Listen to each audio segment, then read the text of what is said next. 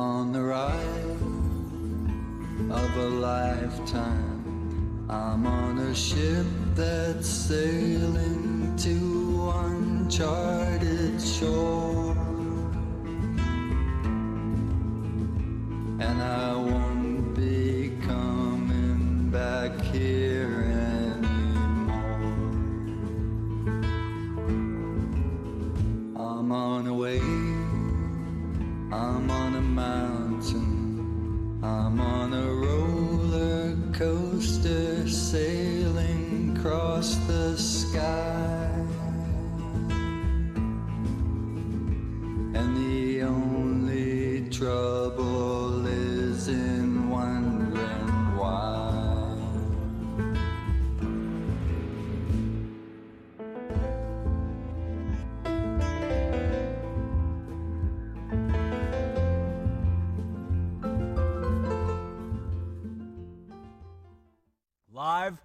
From the Mecca of Mormonism, Salt Lake City, Utah, this is Heart of the Matter, where institutional religion meets Jesus Christ face to face. I'm your host, Sean McCraney, standing with two dear old friends and supporters of the ministry, all the way from Torrox, Spain. Is that good? Muy bien, muy bien. Muy bien. Christopher and Arthur, great friends of the ministry. Have you had an enjoyable Thanksgiving celebration out in Utah? Yeah, it was wonderful. Yeah. Very good. They do television in Spain. They're chefs. They do real estate. They love the Lord Jesus Christ. And they have great diet plans, too, they shared with me the other day. I don't know why they shared it with me. I'm the perfect picture of health. And yet, while we were here, they're saying, Sean, you know, if you just cut out this. We love you guys. Thanks for being with us. Be careful stepping off. Hey, winter special announcement. You know about it. 4 CDs coming to you. I was a born-again Mormon, Shield of Faith, If My Kingdom Were of This World, My Servants Would Fight, Where Mormonism Meets Biblical Christianity Face-to-Face, and an advance copy in spring of the next book, which is called Giving God a Chance to Make Sense. It's part 1 of 7 books. All to you, at your door, for $52.29, plus shipping and handling. So if you need stocking stuffers, for people who are interested in these topics, please feel free. Got an email this week from someone saying, I've been pandering for money too much, and this is more evidence that I've lost my way. Part of it is by talking about these products. First of all, I hate doing these commercials. I hope you can see that. I just as soon give everything away, but they cost us money to produce, so if people can afford them, they can buy them. If they can't, we give them to you for free. I mean, if all you do is ask, we will do that. So, secondly, our ministry is in a position, and always has been in a position, to let you know that there is no obligation to ever do anything, no pressure at all. In fact, we reject anyone who wants to support us who's on a limited fixed income, or who is elderly, or cannot make ends meet. Help yourself before you give to a church or ministry. We've always said this. So if I'm coming off as pandering, I apologize. I'm really quite sensitive to this area, and so I want to be clearly understood on our long-running policy toward financial support. Okay? All right, good. Let's move forward. We got a lot to talk about once again to present, talking more about eternal punishment. It's going to be redundant for some of you, but, you know, sometimes that can be a good way to learn. So let's have a prayer and get right to it. Lord, we want to know truth. We want to be in your will. Help us to be better Christians. Help us to set aside all the stuff in our flesh, whether it be anger or whether it be pretentiousness or whatever it is, and just try to be real with each other, real with you, as we talk about these subjects here tonight. We're thankful for our volunteers who make the program work, and for those who support us in prayer and other ways. So we love you, Lord. In Jesus' name, amen. Based on the Bible, the world, and meaning every individual who has ever been born or ever will be born, can be divided cleanly into two camps. Those who are saved from what Scripture calls the second death, and those who are not. We're not going to address all the nuances to those who are saved here, including growth and personal sanctification and what this means to them after this life and producing fruits and mansions and all that. But we're going to talk about these two giant general groups, those who are saved from the second death and those who are not.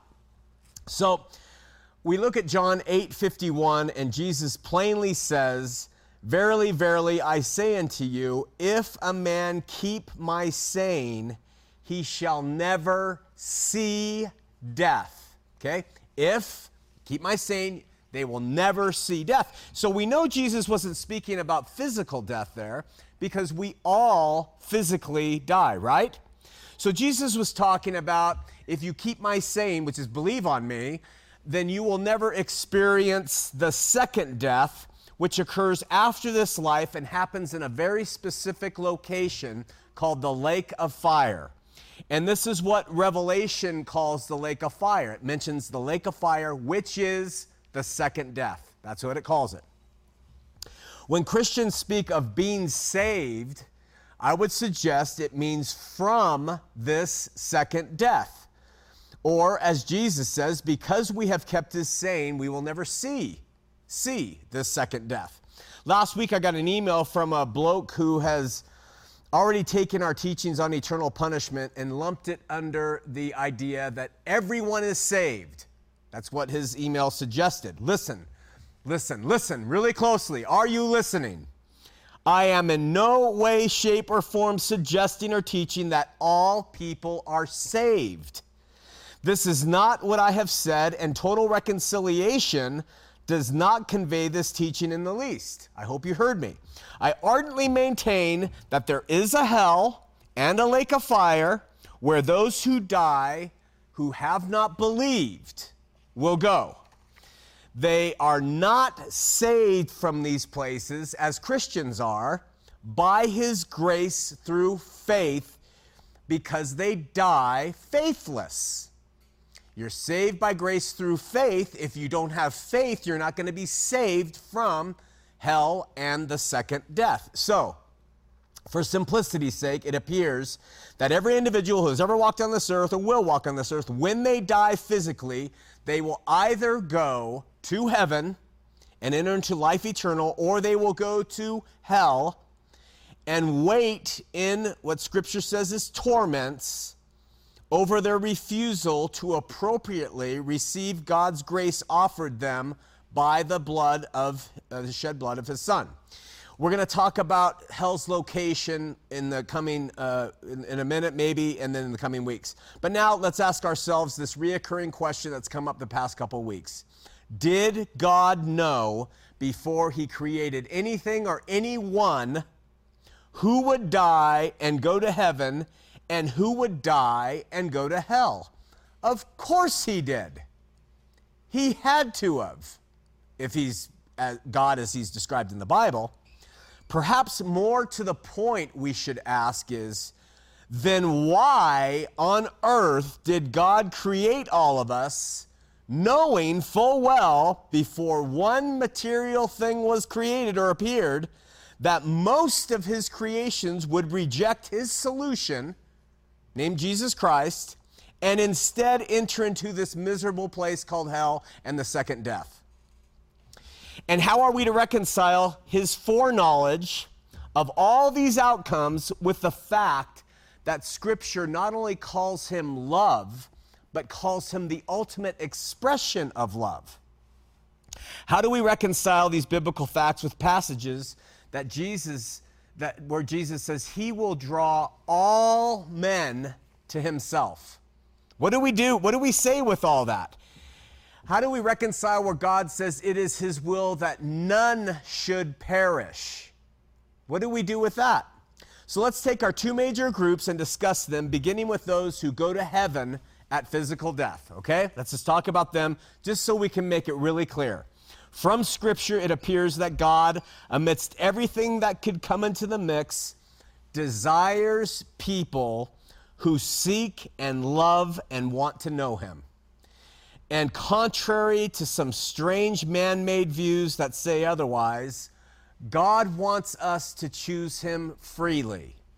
He does not point and force us to choose. He wants us to freely desire and want to choose him freely. Calvinists say otherwise. This freedom God gives echoes out from the Garden of Eden. Think about it. He gave Adam and Eve a choice to either eat of the fruit or not, to listen to him and love him and follow him or not. It was a choice. Or did he force them? You know? So if he gives the choice from the very beginning, the choice is still there for all of us. Since God knew who would choose him before creating them, did he create them to choose him and create everyone else to reject him? All things considered, taking in characteristics like freedom and justice and goodness and love into account, any reasonable thinking person would have to say, no, God did not create a few to accept him and the majority to burn forever. Unless you're a Calvinist.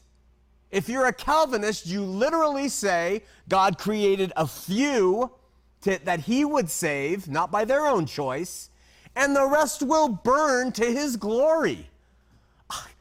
I still don't know how that idea exists in really good believers, but it does. All things considered, he knew from the start and from the heart who would desire him and who wouldn't. We admit to that. Of those who truly desire him, who truly seek him from the heart, doesn't matter if they fail in their flesh or not. It's what they want from the heart for their faith. He gathers into heaven and they're saved from the second death. What are the benefits of belonging to this first group that go to heaven?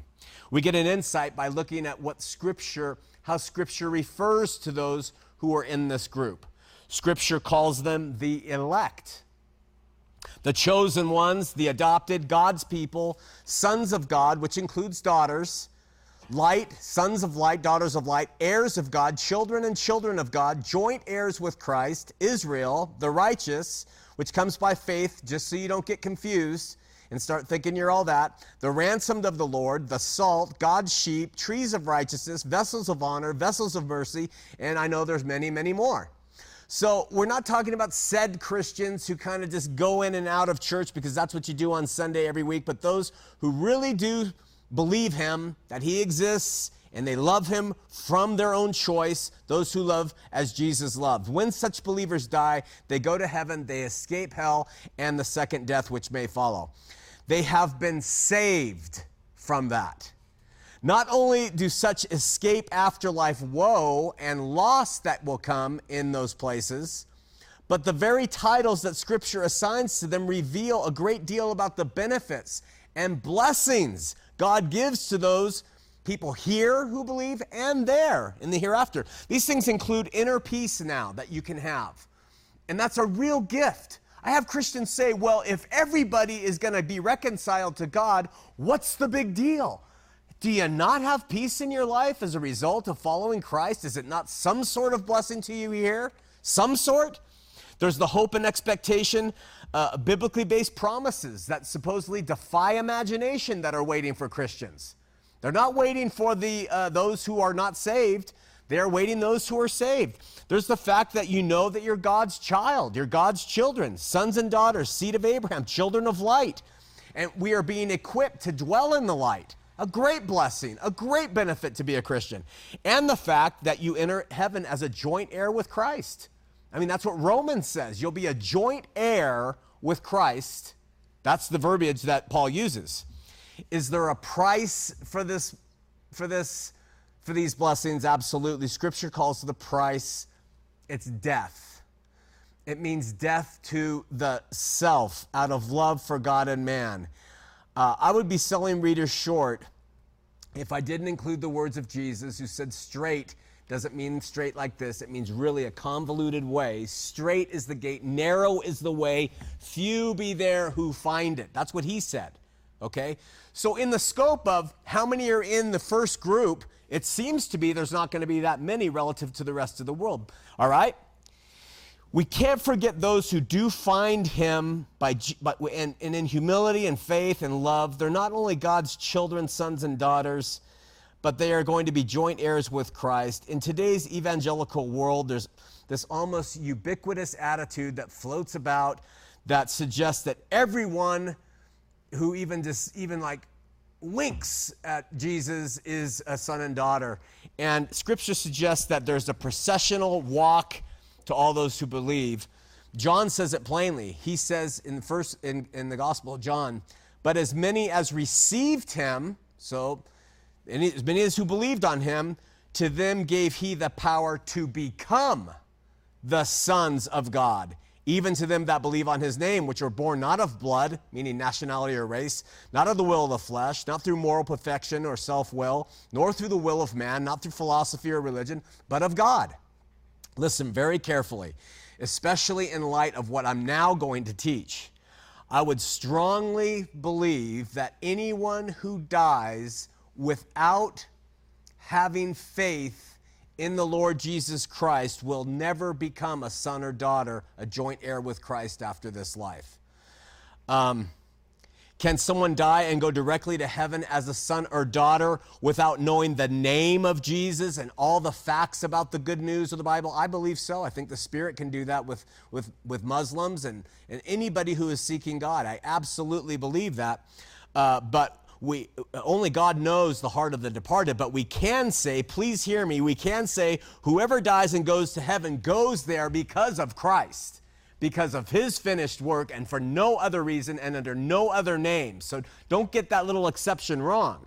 When they die, they'll see, oh, I have been worshiping who is called Christ in English all this time. I didn't know that. So we are talking about some nuances here that get debated and argued. Add into the fact that if you are part of that group that goes to heaven, you are part of the group that escapes what seems to await the majority, which is supposed to be a very horrific, remorseful experience. And so we have great motivation to escape that and then try to seek truth and follow Christ now. I hope I've made a sound case for the benefit of being a Christian and seeking God in spirit and truth in this life, in allowing through faith and love for the self to take third place to God and others, and the hope that lies ahead for those who keep their eyes on Christ, the author and finisher of our faith. Don't allow yourself, because of what I'm about to now talk about, to ever believe God's means of reconciling all to him suggests that being a Christian now is not significant. It is extremely significant. That's why we do what we do, to share him.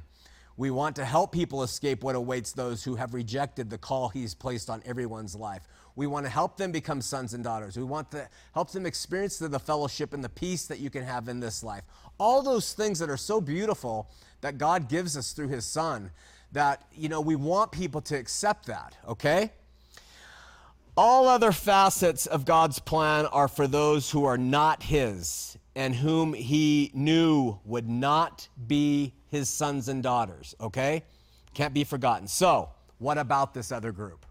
What do we say, okay? We opened up with a quote. You didn't get it.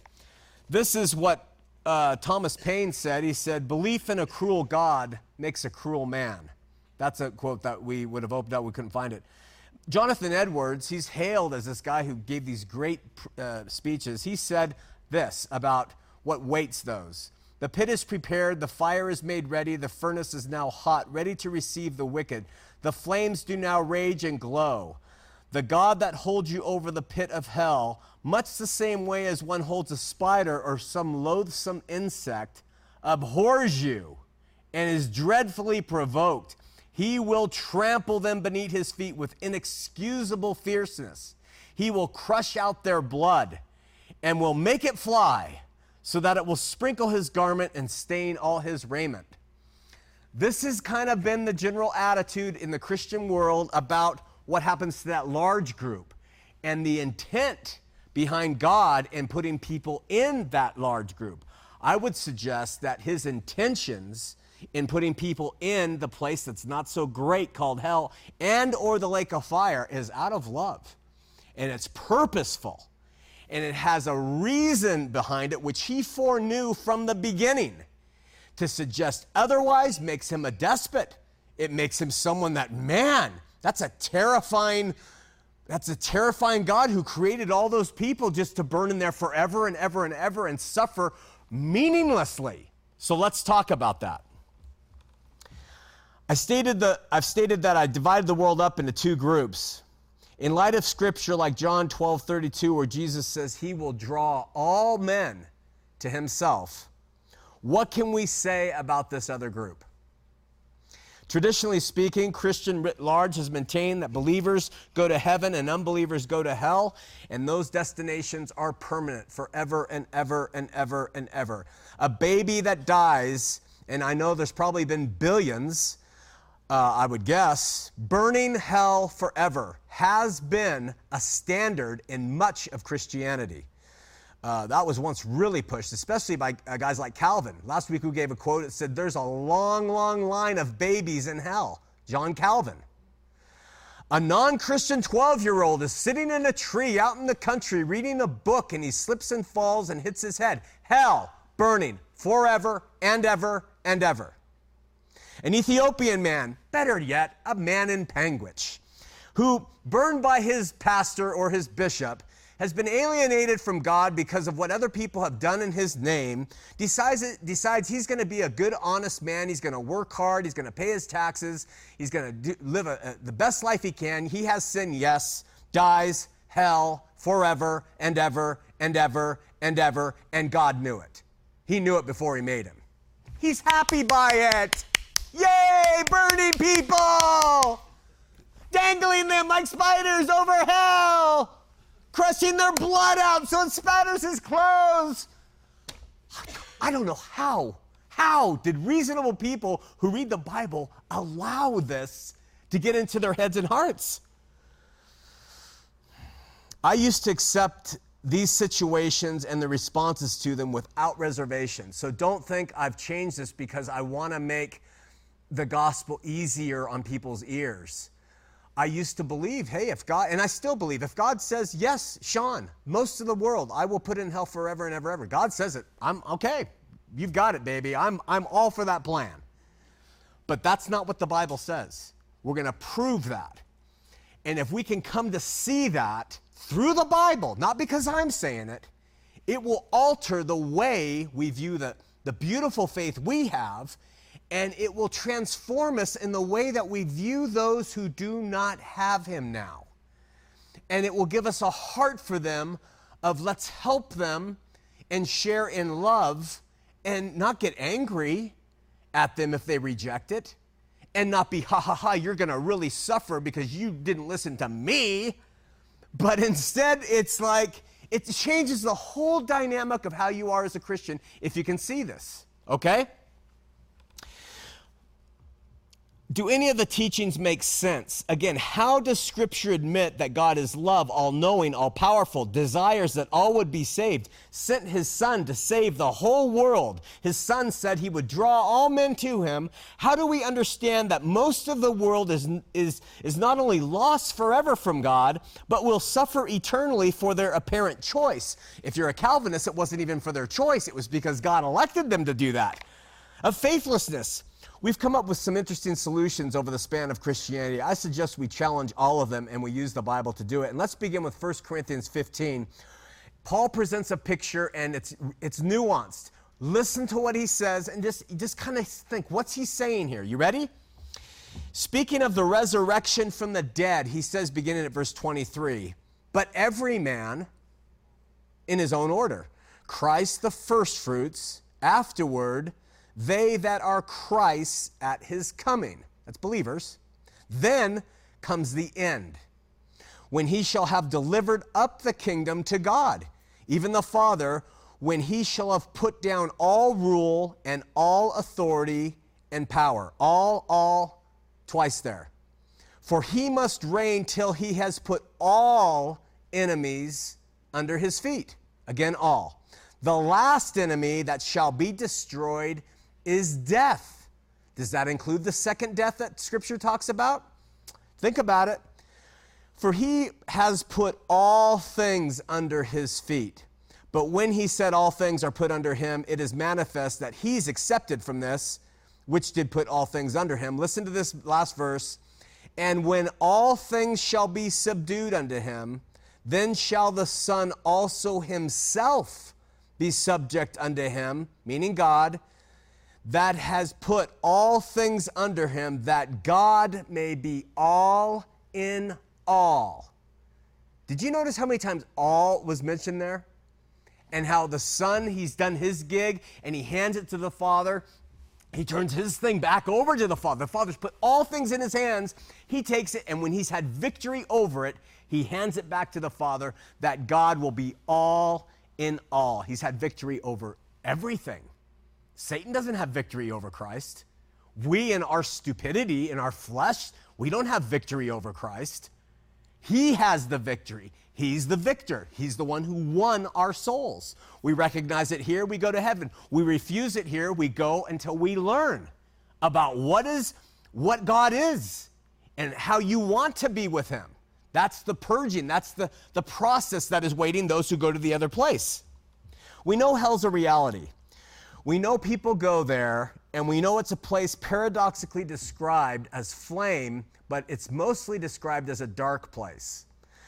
But we also have passages like 1 Timothy 2:4 that says that God will have all men be saved and to come to a knowledge of the truth. What do we do with these apparent contradictions in Scripture? Additionally, we know that Scripture says Jesus atoned for the sins of the whole world, and that God does some amazing things we can see if you look at Scripture to bring about his will to be all in all. Let me talk about one amazing thing to begin with. He carved out a nation. He elected them above all the other nations. Yeah, he elected them. He chose them. Nation of Israel.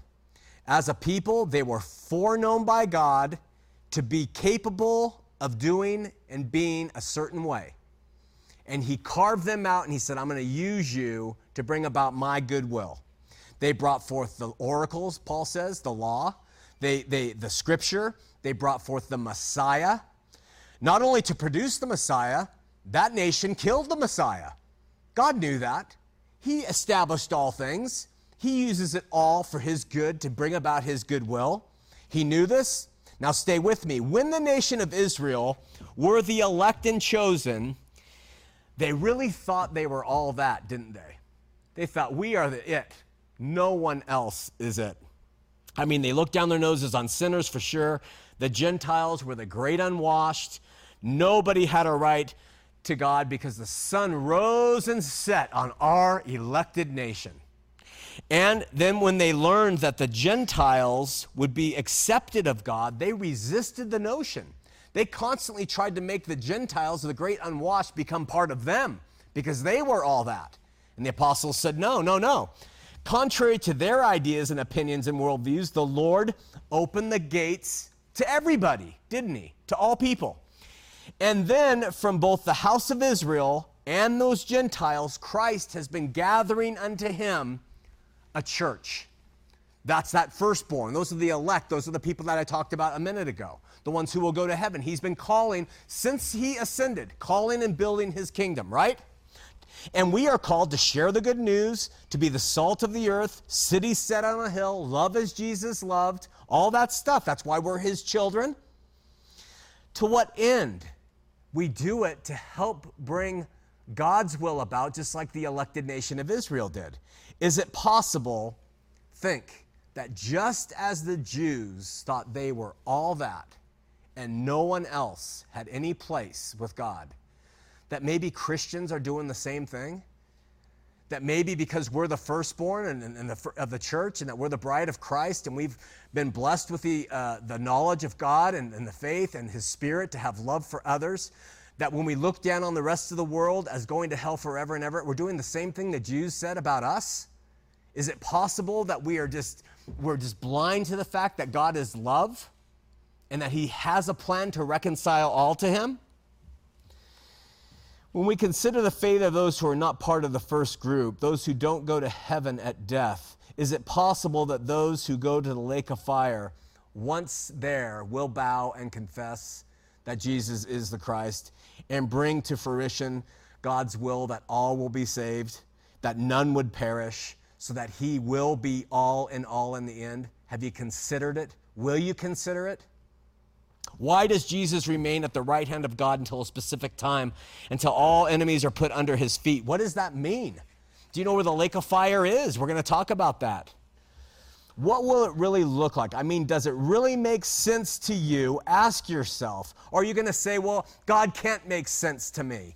Jesus said to know him is life eternal. The know is gnosko. It means to know him. That means making sense of things. We're to worship him with all different parts of us, including our minds. Did you know that? He says with our minds. That's why we study. That's why we have the Spirit, to know him. So if we're supposed to know him, how can we step back? Oh, you can't know him. You can't know these things. I think we can know he's love. And I think we can know he loves us 1 trillion times more than we love each other. And we can't comprehend that love. I fully embrace the idea that God is sovereign and his will be done. Scripture supports the idea completely. So let's start building a case. I'm going to work through these quickly about God being sovereign. Let me present these to you. Psalms 115:3, but our God is in the heavens. He has done whatsoever he has pleased. Proverbs 19:21, there are many devices in a man's heart. Nevertheless, the counsel of the Lord, that shall stand. Jesus said, with God, all things are possible. Ephesians 1:11 puts a sharp end on this point. Speaking of Jesus, it says, in whom also we have obtained an inheritance, being predestined according to the purpose of him who works all things after the counsel of his own will. Well, the Calvinists love that one. That seems to suggest, listen, we were predestined to do what we are going to do, and it's irresistible. And if God chooses us, we are, and if God doesn't choose us, we're not.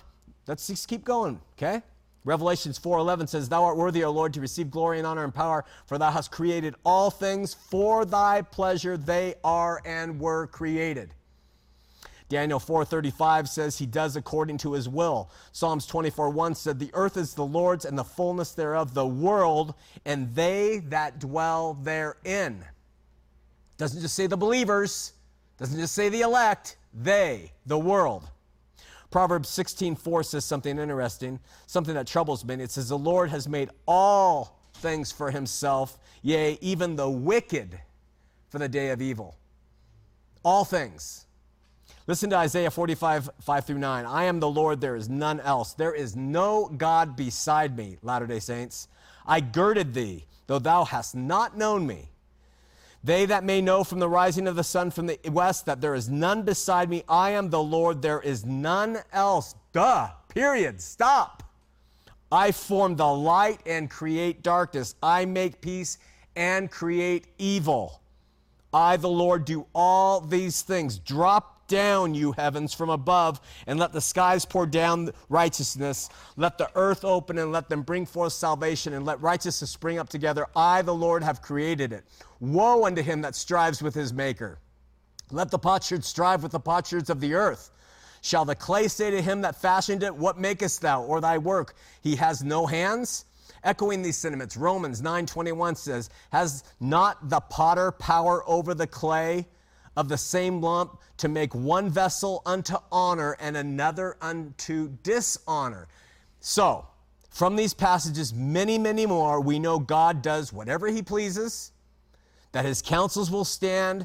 With him, all things are possible, that we are predestined according to the purpose of his works after the counsels of his own will, and that he even created all things for his own pleasure, right? When we read in Proverbs that he made all things for himself, even the wicked, and that in Isaiah it says he created evil, in Romans 9 it says he has the power to create one vessel for honor and another for dishonor, what are we to think? It certainly sounds like God is more than just a sovereign God, but that he actually puppeteers and controls everything despotically. At least that's the way the Calvinists present him. But we have other passages that go contrary to this in terms of how we are and what we do and who we are before him. James 1:3 says, let no man say when he's tempted, I'm tempted of God. For God cannot be tempted with evil, neither tempts he any man. He's not out there doing all this. He uses it by his foreknowledge. Consider 1 John 1:5. This then is the message which we have heard of him and declare unto you, that God is light and in him is no darkness at all. He is not diabolical. There is no darkness. There is only light. We have long maintained that God's will is done, but that his will is not that all would be reconciled to him. Why? Why did Calvin create this seemingly beautiful, diabolically beautiful system of theology that admits God is sovereign, but says in his sovereignty, he doesn't want to keep everyone from perishing? He wants people to perish. Why would that sovereign God desire that? I mean, if an evil, selfish human parent had 5 children in a burning building, that parent would want to save all of them. That's what it means to be a parent. You don't say, well, I like Sam and Jody and Kim and Sue, but leave that butthead Stuart in the fire. You go in and you try to get all of them. And that's an evil, self-centered human being who feels that way toward dogs and cats too. And we think that we are more loving and compassionate and long-suffering than God. I would suggest, and I want to offer some passages to wrap this up, more coming next week, that God has some other ways. Listen to Isaiah 55, 8 through 11. I don't think that's right. For my thoughts are not your thoughts, neither are my ways your ways. Thank God. We can take these words as God is saying, God, I am not as merciful and loving as you are. Or we could take it as, I am far more merciful and loving than you are. Realizing that God is love and good, how are we to understand Isaiah 49, 9 through 11? Remember the former things of old, that says, for I am God and there is none else. I am God and there is none like me, declaring the end from the beginning. And from ancient times, the things that are not yet done, saying, my counsel shall stand and I will do all my pleasure. Is his pleasure to destroy or to save? If he will do all of his pleasure, you have to ask yourself, what would be God's pleasure? To me, it would be to keep all from perishing. Wouldn't it be for you? Or do you worship a God whose pleasure is to harm people? You have to decide, what was Christ like when he was on the earth? Was he there to harm or was he there to save? That's God in the flesh. What does Jeremiah 29:11 mean when he says, God says, for I know the thoughts that I think toward you, says the Lord, thoughts of peace and not of evil, to give you an expected end. What does it mean in the face of all this information when we read 2 Peter 3:19? The Lord is not slack concerning his promise, as some men count slackness, but is long-suffering to usward, not willing that any should perish, but that all should come to repentance. It doesn't say that he suggests all would be saved, but that all would come to repentance. Somehow we have to come to terms with this stuff because it means the difference. It means the difference between life and death in the Christian walk and how we approach other people with the good news of Jesus Christ. We're going to go to Jack and Sandy when we come back, but first take a look at this. I would be doing the Lord and every viewer a disservice if I said Mormonism is Christian, because it's a lie. American evangelical Christianity. We're gonna go after its politicking. We're gonna go after its demands. We're gonna go after its culture. We're going to go after its doctrine relative to what the Bible says. I do not believe any Christian has the right to demand that another believer receive such man-made terms or creeds, or demands us to receive anything else.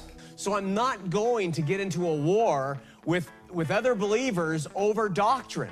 I'm not gonna do it. That is the opposite of what we're told to do. We're told to love, but think and go to God and open up your scripture and search, and let's try to figure this out together, and let's cast off anything that is not biblical. In the end, we hope this couple will be able to produce a little baby we call truth. Truth. Truth.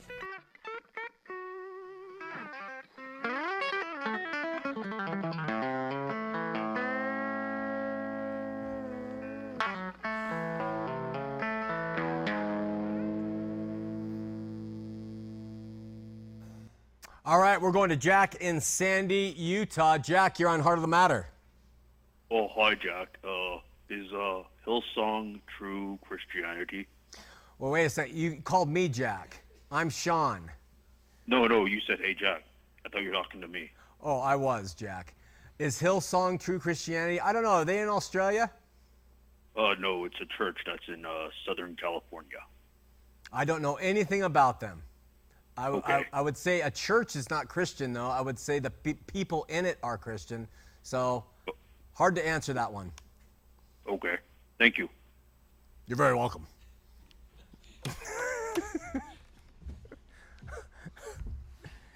Jack is not from Sandy, Utah, according to our operators and Derek. So I don't know what that was. I really hope it wasn't my dad. Okay.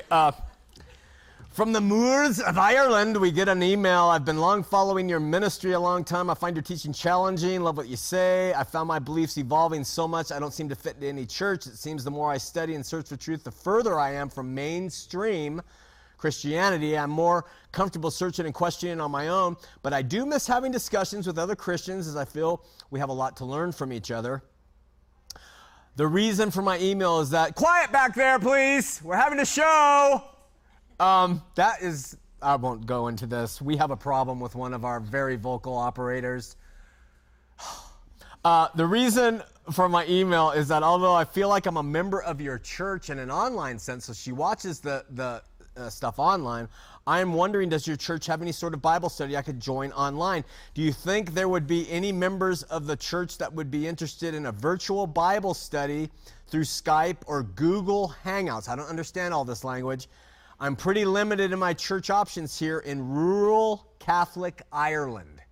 So, I want to put that out to you. If you are part of the group that watches online on Sundays, if you have tech skills, if you come here too and you want to get part of something to start it up with, we have a lot of people from different parts of the world and they kind of get what we talk about, but there's nothing they can do. Reach out to them. Let's see if we can form something. I can't do it. So if you have the skills, please consider that and see if the Lord leads you. One thing she does say is, should I just abandon going to church altogether because I don't agree with everything that the church teaches? Claire, every church is going to teach you doctrines that are false, including campus. The things you listen to online, I'm going to say stuff that's wrong. And so it's the body that's true. So what you're really doing by going to that facility is you are meshing with other like-minded believers, and that's what it's about. It's about that fellowship you have with other believers and the friends and the social contacts you make when you go to church on Sunday. The pastor, they're going to come and go, and they're going to say all kinds of things. He doesn't have any more authority than the people sitting next to you. In fact, the people sitting next to you might have more. I'm not suggesting you rise up and go against him, but I'm just saying, don't expect the church to be a bastion of complete truth and just keep hopping around because you can't find. They're all going to be problematic. But go and make friends. And you're gonna develop some relationships with people that will be marvelous. So don't exclude yourself from the community just because no one seems to do it exactly how you see it. I hope that helps. Wild thought here, taught by William M. Greetings, brother. Just watched the video, sigh. He's talking about the video where the Trinity, we called it the Inquisition video. The bottom line is the mystery is not how three persons are one God, but how one God has incrementally revealed himself to his creation. He says, angelic and humanity alike. I've never thought of this. He says, for I am not persuaded that just as God was manifested in the flesh and men received him not for who he really was, that he had also manifested himself in celestial form, and the angels likewise did not fully grasp all that God was. This is interesting. He said, for Satan, if Satan had known God was more than what he appeared to be before him on the throne, he would not have foolishly tried to usurp his power. Now, that's an interesting concept. I've always wondered, how could Satan, who's in the presence of God Almighty, somehow think that he could take the glory? And so maybe to the angels, God is no more as readily apparent, except for the ones right around the throne. I don't know, but it's a really curious thought. And he says, this is why God was manifest in the flesh, justified in the spirit, seen of angels, he says. That's an interesting thing. It's a little deep. If you get it, take it, think about it. We'll talk about it. This is from the guy who was questioning us about the financial side of the ministry. He had some other things. He said, Sean, I've been concerned. You know, I hate that word. When someone starts that off. I'm sorry. Maybe it's just my recalcitrant, rebellious nature. But when someone says, I have a concern. I just want to say, take your concern and smoke it, dude. Why are you concerned about anything in my life or anyone else's life? Why do you have a concern about anybody except someone who's in need and for love or food or water or first aid? But then, you know, when it's like a moral issue or a difference of opinion on doctrine, I have a concern. I'm really concerned about Sean McCraney. God, just get a life. I mean, the call you received from Jeff, he says, I am concerned about where you are going to.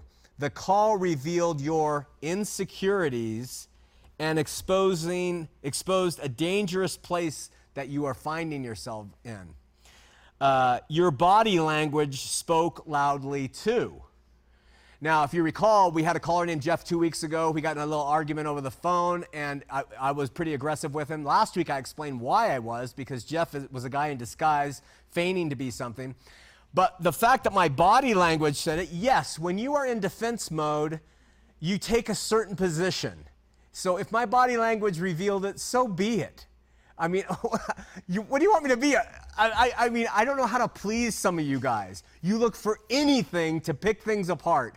Now my body language is not pleasing you, you know? I was too aggressive. You could see in my... Well, yeah, when you're in a debate, your body language, that's a natural thing that happens, you know? I'm not going to feign perfect body language when I argue just to please you. And then to say that you are only accountable to God is a telling cop-out. Okay, what's the deal with these dudes and accountability? Why does everyone want to be accountable to each other? What do you want me to be accountable to you or anybody else for? What is it exactly? Do you want to know if I masturbate? I mean, do you want to know if I drink one too many scotches? Should I be accountable to you for that? Should I be accountable because I don't tuck my shirt in? The music we play? What do you want accountability from me for? What do you think you can offer to me in your wisdom as a man with armpits and stinks just like me, that I should listen to you and build our ministry around what you think? Why do you think that is so important? Why do you guys walk around massaging each other's backs in your accountability groups and act like you think you're accomplishing something? And to say that when I say I'm accountable to God is a cop-out. How could you say that? I am saying this in front of him. I'm saying I'm accountable to him. So I take it pretty seriously. I mean, to say that's a cop-out is like saying he doesn't matter. Men do. You guys are freaking insane. You're just insane. Also interested in your appeals for money are growing, something you initially disdained in other ministries. I still disdain it. I wish we'd never had to do it. I wish I was independently wealthy. I would never take a cent. I don't know how our appeals are growing.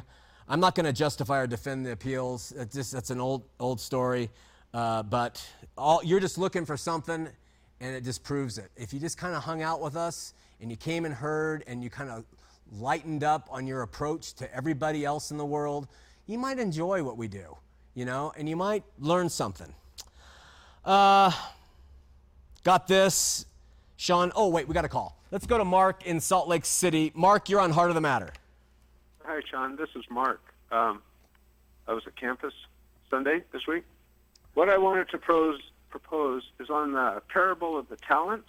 Mm-hmm. Usually when you hear that talked about in church, the pastor will talk about how much you're supposed to give to the church, or what you're supposed to do with your financial investments. But if you read it, I propose, and what I've heard from good teachers, is that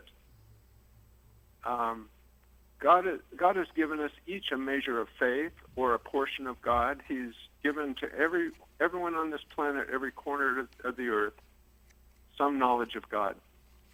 What we do with that is what Jesus is talking about. Mm. And the only one that was judged at the very end is the one that judged the master and said, I judge you, cruel master, because I judged you as a cruel man, and so I buried my talent. So there was an element of fear there where he buried his talent, and he was the one that was judged. Mm. But that's I think really applies to what you were talking about tonight. You know, what do we do with this judgment issue, and who's in and who's out? I love it, Mark. Your insights are always great when I meet you in person. Thank you so much for sharing, my brother. Thank you. Good night. Bye-bye. Listen, we have, this is an interesting story. Wendy, she gave this to me. It's about a church. I won't say the name of the church yet. And apparently there was a woman, Barbara Day, the daughter of 93-year-old Olivia Blair, had always planned to bury her mother at the blank church that she had been attending for 50 years. But the pastor refused to bury Blair because she hadn't paid her tithes. The woman says it was like the greatest insult in the world. Day said her only wish was for her mother to be buried in the church that she loved and worshiped all her life, even as a little girl. Day said her mother had been a member of the church for 5 decades, had been sick for the past 10 years, and in a coma for the last 2 years. And so the preacher says he would not perform the burial because Blair was no longer a member of the church because she had not supported it financially in the last 10 years. We poke a lot of fun at the LDS and their demands for tithing. But I got to tell you, having been LDS, while the demands are there, and yeah, it's a business and it's a business model, and they call you in for tithing settlement at the end of the year, it's the same thing here, you know, churches, and you know, really the people who are paying money to a church or to a whatever ministry, they are giving money to help those people who don't have any. Probably in most churches, 80% of the people don't give. They probably don't have the extra money. And usually it's like the 10 or 20% who are in a position, usually, sometimes not, sometimes it is the widow's mite. But those people are subsidizing the people in the church who can't give financially, but who also give in many, many other ways. Money is just only one element of being in the body. It's only one way to help and support, and it probably is far less important in comparison to faith and kindness and love and service and friendliness, and it's great, you know, you need it, but these kinds of stories, we really get on the LDS for their appeals to tithing, but you know, here we have a story not much different. I guess Deseret News, Todd Compton wrote a book called In Sacred Loneliness and Mormon Polygamy by late Richard Van Wagner. The LDS church-owned Deseret News refused to run ads by Signature Books to sell those. They said that it was just too hot of a topic. Polygamy is just too hot of a topic. The church has come out and admitted that Joseph Smith had 40 wives. It's too hot of a topic. And Todd Compton's Sacred Loneliness, he's an LDS, faithful LDS guy who wrote a tremendous book detailing the wives of Joseph Smith. So, but the Deseret News, so kind of within Mormonism right now, there's like this thing that's going on. There's a certain segment that are being forthright and open, or trying to be, and there's a segment that's pulling back and saying no. And it's like the left hand doesn't know what the right hand is doing in terms of what direction to take with all this stuff that's coming. And so that's just one example. It happens here in Utah, and I guess it will continue to. Regarding 1 Timothy 4:10, which says, "For therefore we both labor and suffer reproach, because we trust in the living God, who is the Savior of all men, especially those who believe, We got an email that said, couldn't Paul also simply be stating that God is the Savior of all people in a temporal sense, believers in an eternal sense? Scripture clearly teaches elsewhere that God will not save everyone. Well, I agree to that. We've just talked about that. But I don't think Paul is talking about God being the Savior of all people in a temporal sense, because God does not save all people in a temporal sense. He lets people have all kinds of issues and doesn't save them from death.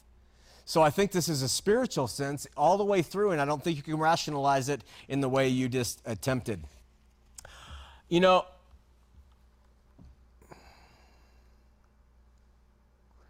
the truth, it's really hard to find, to want to find it, to have the desire for it, to want to find it, and then to maintain it once you've got it.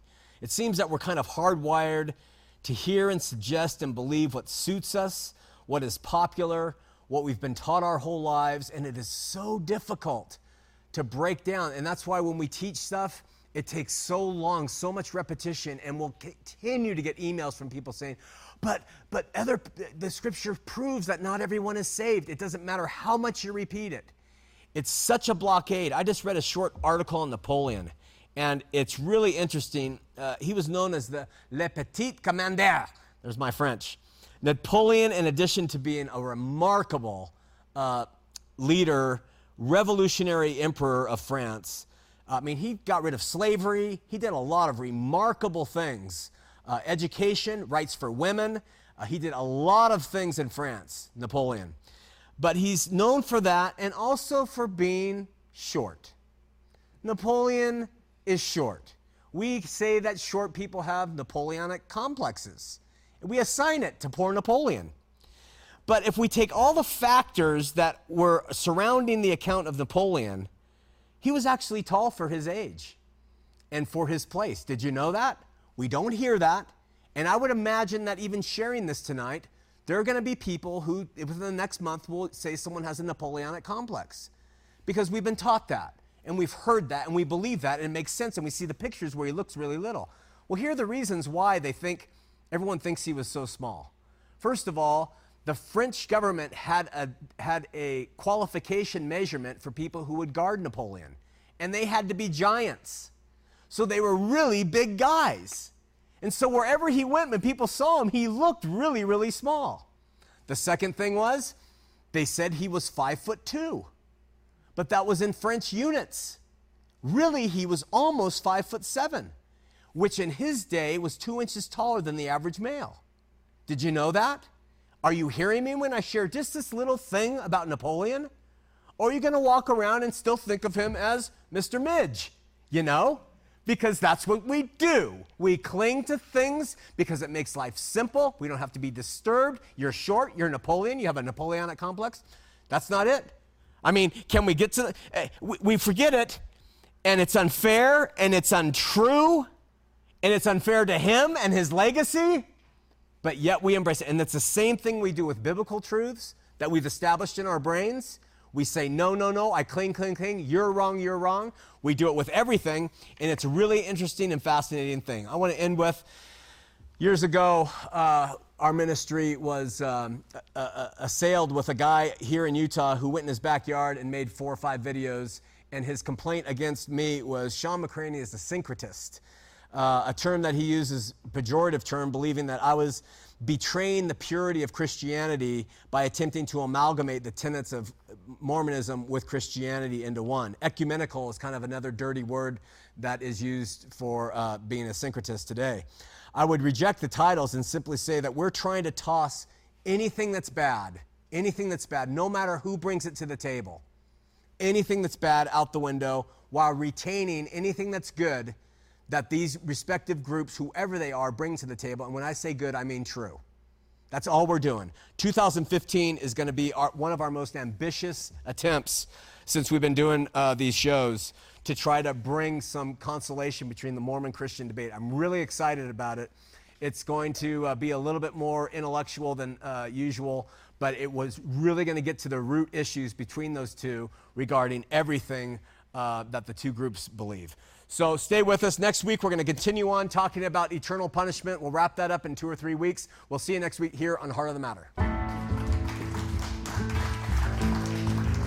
Good job. I'm on a ride, going nowhere. I am an existential cowboy on the wind. And I won't be coming out, I'm going in. This man's awake, a storm's arising, the dawn's awaiting till 100 monkeys know. And I can feel the light-filled monkeys start to grow.